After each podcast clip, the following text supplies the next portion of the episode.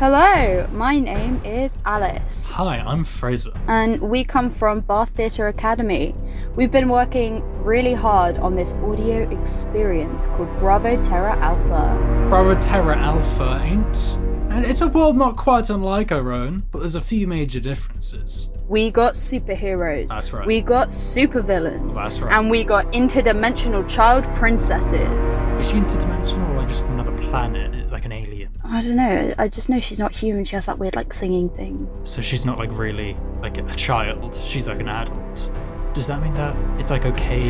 Anyway, anyway. Things aren't looking great for the heroes. And with the balance of good and evil in disarray, what will happen to Bravo Terra Alpha? Will good rise again, or is evil finally won, truly once and for all in? Bravo, Terra Alpha.